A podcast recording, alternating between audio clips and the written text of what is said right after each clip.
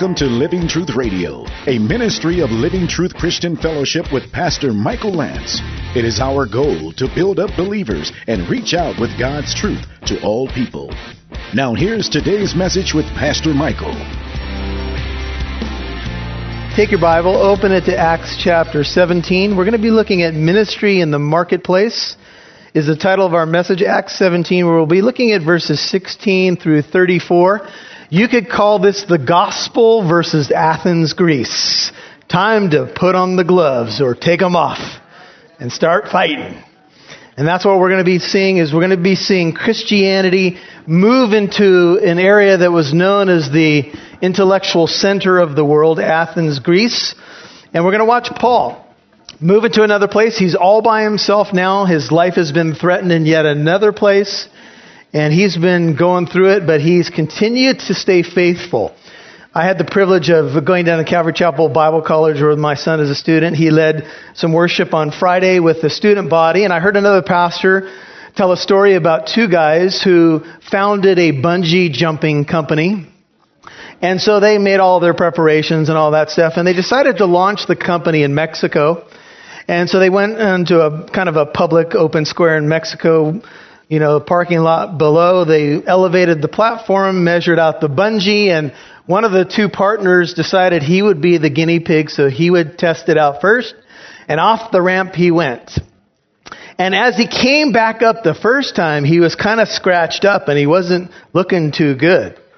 And so his partner realized something was wrong, so he tried to grab him and bring him back to the platform, but he couldn't get him, and down he went again.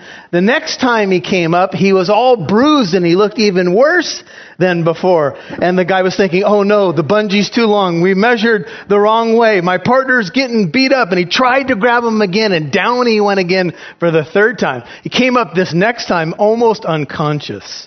Finally, his partner was able to get his shirt and pull him onto the platform. And he said, What happened? What happened? Was the bungee too long? And his partner said, No, it was fine. But what's a pinata? anyway, that's kind of how Paul felt as he, yeah. Acts 17, verse 15 says, Now those who conducted Paul brought him as far as Athens, and receiving a command for Silas and Timothy to come to him as soon as possible, they departed. So Paul now moving to notice Athens, Greece, was all by himself as he waited for his partners, his missionary partners. Let's pray. Father, we thank you for the word of God. Thank you for every person who has come here this morning hungry to hear from you. Thank you for those who may be coming back to church and it's been a while. Thank you for those who may be visiting, and thank you for those who are on the front lines and continue to persevere and preach the good news of the gospel. Paul's uh, mission in Athens is going to challenge us to the core. It's going to challenge our eyes and our hearts.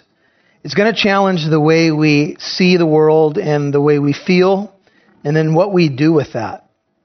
And Lord, as I have read this text uh, over this week, I am challenged once again to have your eyes, to have your heart for the lost, to have the passion that you stoked in Paul, uh, to preach the good news of the gospel with those who are outside of the faith and lost without you. And so, Father, I pray you would stir us to love and good deeds. I pray we would not only just be a spectator, watching Paul in Athens, but we would put ourselves there. We'd remember what you did for us. We would remember that you've called us to be ambassadors of the gospel. So we lay this time at your feet. Pray that you would add and take away from what's been prepared in the notes before me and make us good listeners, ready to receive and act upon the word of God. For it's in Jesus' name I pray. Amen. So Paul has left Berea. He's made about a 200 mile journey to Athens, and I want to show you some pictures of what he encountered in Athens, Greece. Um, Terry, if you got it. So Athens had an acropolis, literally means a high city, and there were two major things that would happen in cities where they had an acropolis, and that was worship and defense they would elevate this particular area so that they could uh, worship their gods on these high places or high hills or mountains. And they would also uh, leave this for defensive purposes. Should they be invaded by a foreign army, it would make it tougher for that foreign army to get to them. You'll notice a couple of buildings. These are some ruins in Athens, Greece, and there was a lot of different uh, paganism and idolatry that went on in Athens. This is a model that was created to kind of show you what the Acropolis would look like in Paul's day, what he encountered. Several different temples, an agora, which actually literally means a marketplace where people would shop and discuss ideas, almost kind of like the shopping mall, but uh, kind of a little different. And so this is the Parthenon. It was one of the major buildings in Athens, Greece, where Athena, the Greek goddess, was worshipped. She was one of the patroness uh, gods of goddesses of the the area. It's a picture of it at night, very beautiful, very stunning. This is the the uh, Porch of the Maidens. You can see the architecture in Athens, Greece was pretty phenomenal. If you were just going there as a visitor on vacation or whatever, you'd be very impressed by the architecture, the detail, the, the impressive buildings, the art, the thought that went into a lot of the architecture. Uh, this is along what's some remains of the agora. What you can see is many different gods and goddesses elevated so that people could pay honor and uh, get a visual of what they may have looked like. To give you a little perspective, that's a person down at the bottom. So you can see how huge these particular creations were. People looked up, up at them often. And, you know, you couldn't help but go to this city but encounter this. This is some uh, ruins of the Agora, the marketplace in Athens, Greece where Paul would have been. And then this is a uh, kind of a modern fixed up version of what the agora may have looked like in Paul's day, covered many different um, pillars with different designs on them. And this is what Paul would have encountered in his day. So he's come to Athens, Greece, the intellectual center of the world. One Roman satirist said when he had visited Athens some years later, he said it was easier to find a god or goddess in Athens than it was to find a man. In doing a little research on Athens, Greece, they said there was as many as 30,000 different gods and goddesses worshipped.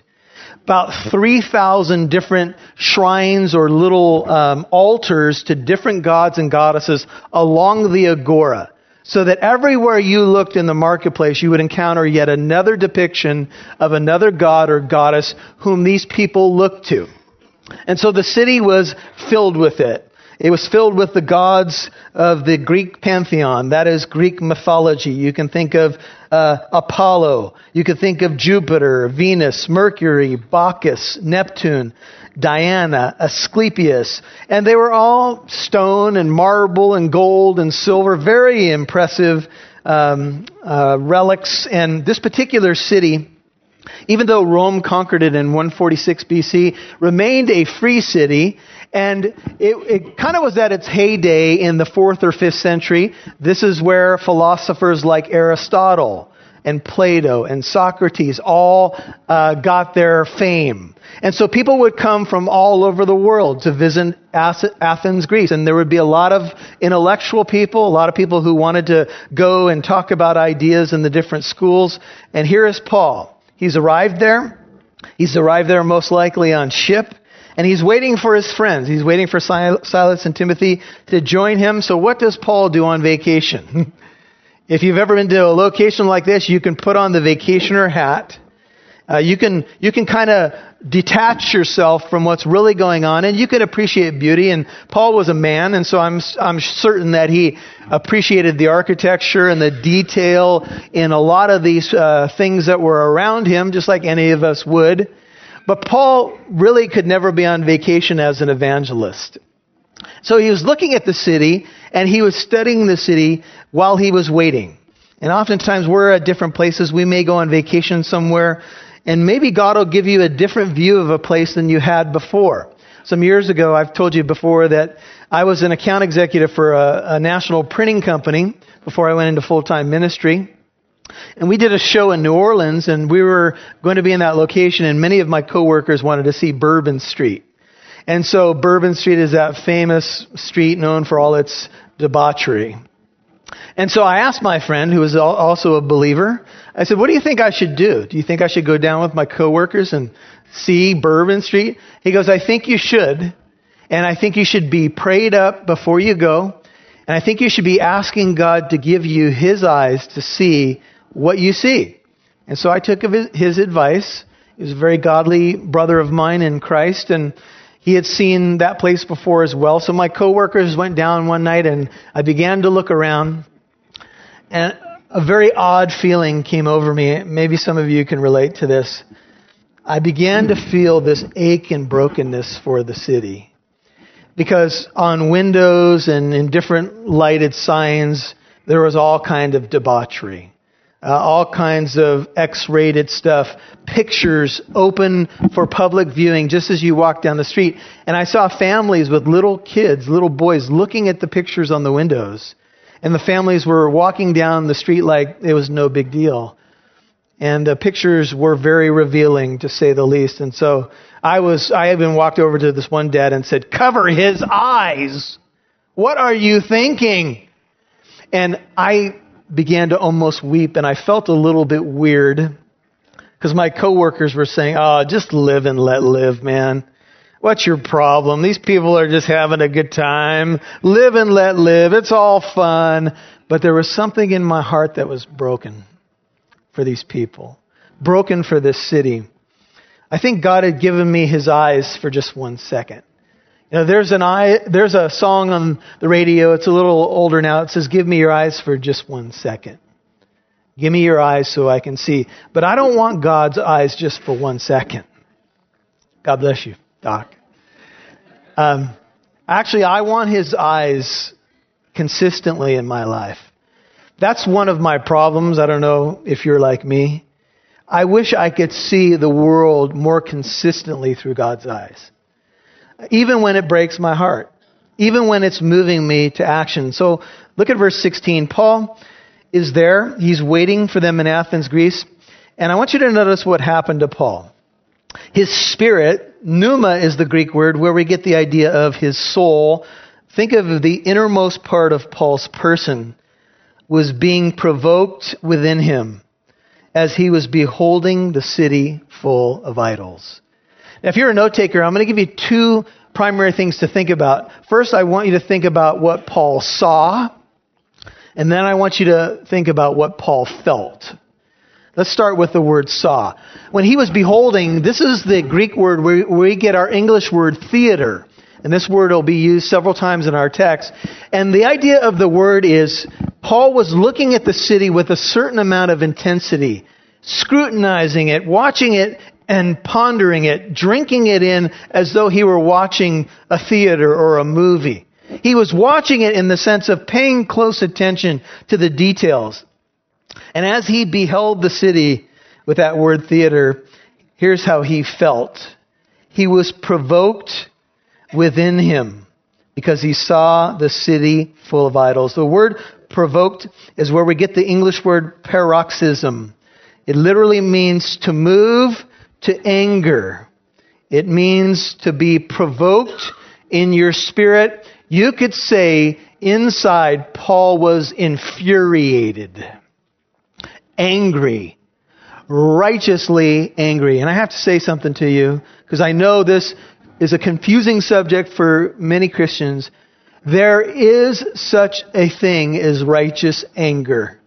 As a matter of fact, if there are some things that are evil in this world that don't make you angry, there's something wrong with you. There are things that should make you angry. Jesus, when he beheld the temple with the money changers and how they had changed the uh, court of the Gentiles into a merchandising place, he said, My Father's house shall be called a house of prayer for all the nations. You have made it what? A den of thieves. And what did he do? He took the tables of the money changers and he turned them over. He wouldn't let people pass by. He stopped what was going on. And they challenged him. They said, What right do you have? And Jesus was showing his authority there. And he was showing that God is sometimes provoked to anger. This word provoked is used in the Septuagint. That's the Greek translation of the Hebrew Old Testament. And it's the word used for how Israel provoked God to anger and jealousy over and over again. And what provoked God in the life of Israel? Their idolatry. God warned them over and over again. When you go into the land of Canaan, don't learn the detestable practices. Don't worship their gods. As a matter of fact, God said in his very first commandment, I am the Lord who brought you out of the land of Egypt. You shall have no other gods before me. This is what I want you to follow. And over and over again, they provoked the Lord to jealousy. They provoked him to jealousy. And Oprah Winfrey says, I don't want to follow a God who's a jealous God. Wait a minute. There is a legitimate jealousy. There is a godly jealousy. I would encourage you, read 2 Corinthians 11, 2 and 3, where Paul says, I am jealous for you, Corinthians, with a godly jealousy and he was talking there that they don't uh, get enraptured or pulled away from the truth by another Jesus and another gospel and another spirit. Paul says, I want you to be a pure virgin. I don't want you to be uh, taken away by false gods or a false gospel. Jealousy is legitimate not when we're jealous of somebody else's gifts and success because we want it for ourselves. Jealousy is legitimate when God is involved or a covenant is involved, think of it this way. Should you be jealous if another man tries to steal away your wife, husband? That's a godly jealousy because he has no business being there. And you should be jealous for your bride. Not in a weird sense, but you know what I'm saying. You have a covenant, a relationship that's been established by God, and no third party is supposed to be coming in there. That's a godly jealousy. Not some fanatical jealousy, but a godly jealousy. And God says, you know what? I want you to be true to me. Even God says in Exodus 34 14, my name is jealous, for I am a jealous God. In 1 Corinthians 9, or 1 Kings 19:10, Elijah said, "I've been very jealous or zealous for the Lord for the Lord God of hosts. I watched the people of Israel go into idolatry, and it's made me jealous for the name of God. See, what provoked Paul, very important, was the honor of God's name. What he saw in the city was all these altars, all these false gods, and people were giving attention to that which belonged to God alone. And it provoked Paul. Because Paul had God's heart. He saw the city with God's eyes. And he felt what God must feel whenever we elevate idols above the true place where God belongs. Do you understand? That's what provoked Paul. And so we should ask ourselves a question. When we see something similar, are we provoked to jealousy for the name of God? The city was full of idols. One writer says, end of 16, full of idols. The adjective Luke uses occurs nowhere else in the New Testament, has not been found in any other Greek literature. Although most English versions render it full of idols, the idea conveyed seems to be that the city was under them. We might say that it was smothered in idols or swamped by them. Alternatively, since kata, words often express luxurious growth, says this one writer, what Paul saw was a veritable forest of idols or another way to say it is the people were drowning under the idols, being pulled down as though they had a heavy stone uh, linked to, to their ankle, going under the weight of idolatry. That's what Paul saw. The city swamped by it. People under the pressure of idolatry. The gods and goddesses of the Greek pantheon were little better, if any better, than humans. They cheated on each other. They fought with each other. If you've studied any Greek mythology, you know that the gods and goddesses had problems.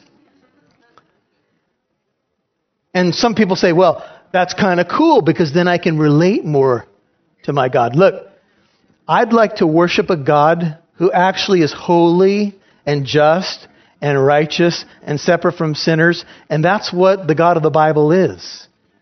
But even though he is that, what did he do? He came into this world to save us. He's not detached from us. He's not created by human hands as though he needed anything, which, Paul will say. And so here's Paul. He sees a city swimming in idolatry. The question is not what he saw.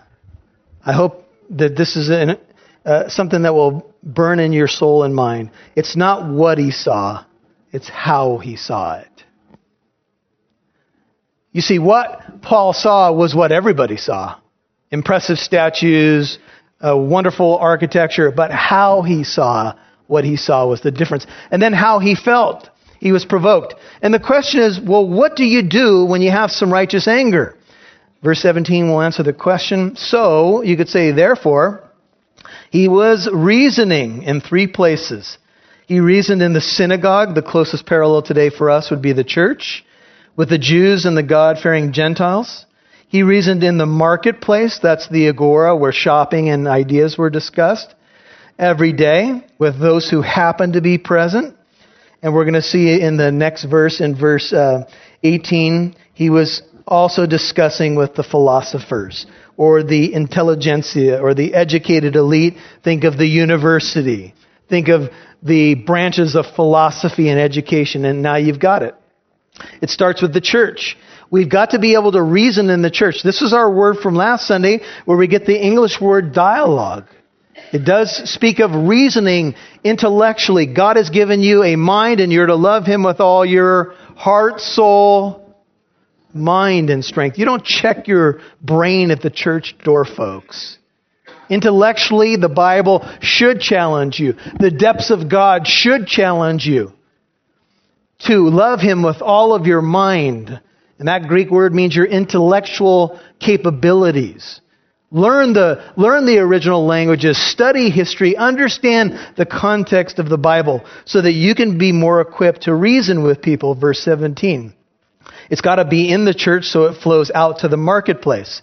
What would be a reasonable um, synonym for the marketplace? It could be when you're out at the public park and your kids playing soccer or baseball.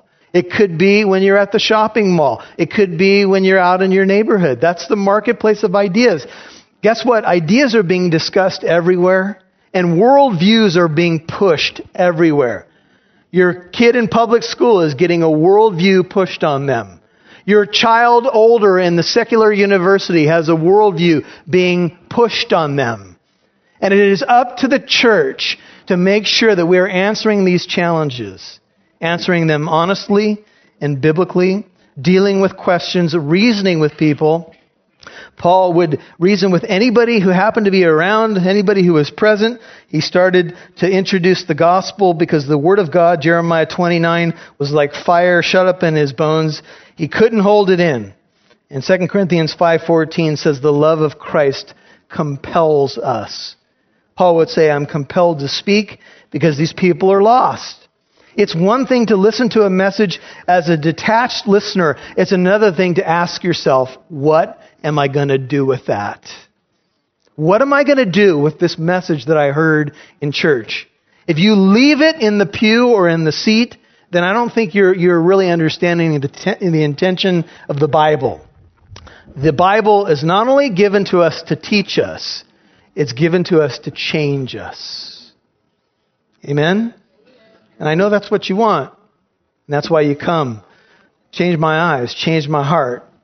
So there's Paul, and he's also interacting with the third group, some Epicurean, verse 18, and Stoic philosophers. They were conversing with him. That word can mean uh, disputing, it could speak of a hostile debate with him. Some were saying, What would this idle babbler wish to say? And others said he seems to be a proclaimer of strange deities or gods because he, Paul, was preaching who? Jesus. And I would just, uh, by reason of in- inference, he was preaching Jesus, the cross, and the resurrection. You can't have a resurrection without the cross. He was probably preaching Jesus' life and death and miracles and his resurrection, going around to different people, all different classes of people, and reasoning and reasoning and reasoning with them.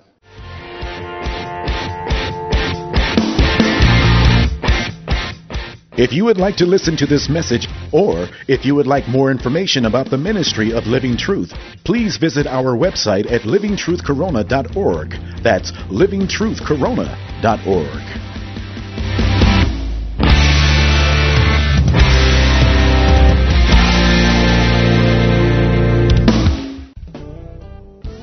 in Acts chapter 17, verses 16 through 34, we have ministry in the marketplace.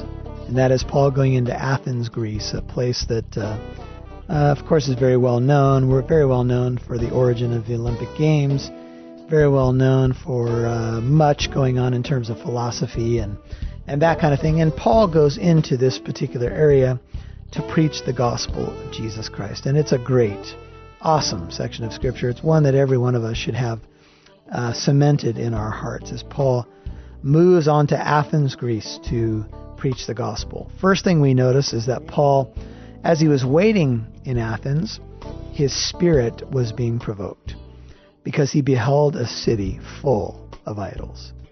You know, when Paul looked around this great uh, city, what he saw is that it was literally swimming under idols or in a forest of idols. The city was literally under them. And it seems like there's some places that we go where you know you can look around and you can just see the spiritual darkness and you can see a, a city that is just swimming in immorality in a forest where it can't even see out anymore. It's so under um, the lie and deception. And Paul was provoked um, because he saw a city fully given over to idolatry. The provocation that Paul felt was one of jealousy for God. Uh, Paul was infuriated. He was provoked. He was looking at a city that had bought into a lie or multiple lies and could not even see through it to see the true God.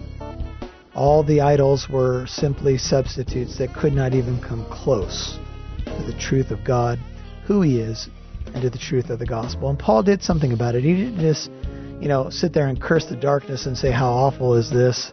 You know, I'm moving on. But as a result, he was reasoning in the synagogue and with the God fearing Gentiles. And in the marketplace, every day, Paul began to. He began to reason. The word reason has the idea of dialogue, and Paul would go in, and it wasn't just a monologue. It wasn't just him preaching you know, on top of a box or something. He engaged people, is the idea. There was a dialogue, a back and forth. And he engaged the philosophers, the Jews on the Jewish side and the, the Gentiles, the uh, Epicurean and Stoic philosophers and so forth. And, and he began to, to share with them the truth of the gospel. And he met them where they were.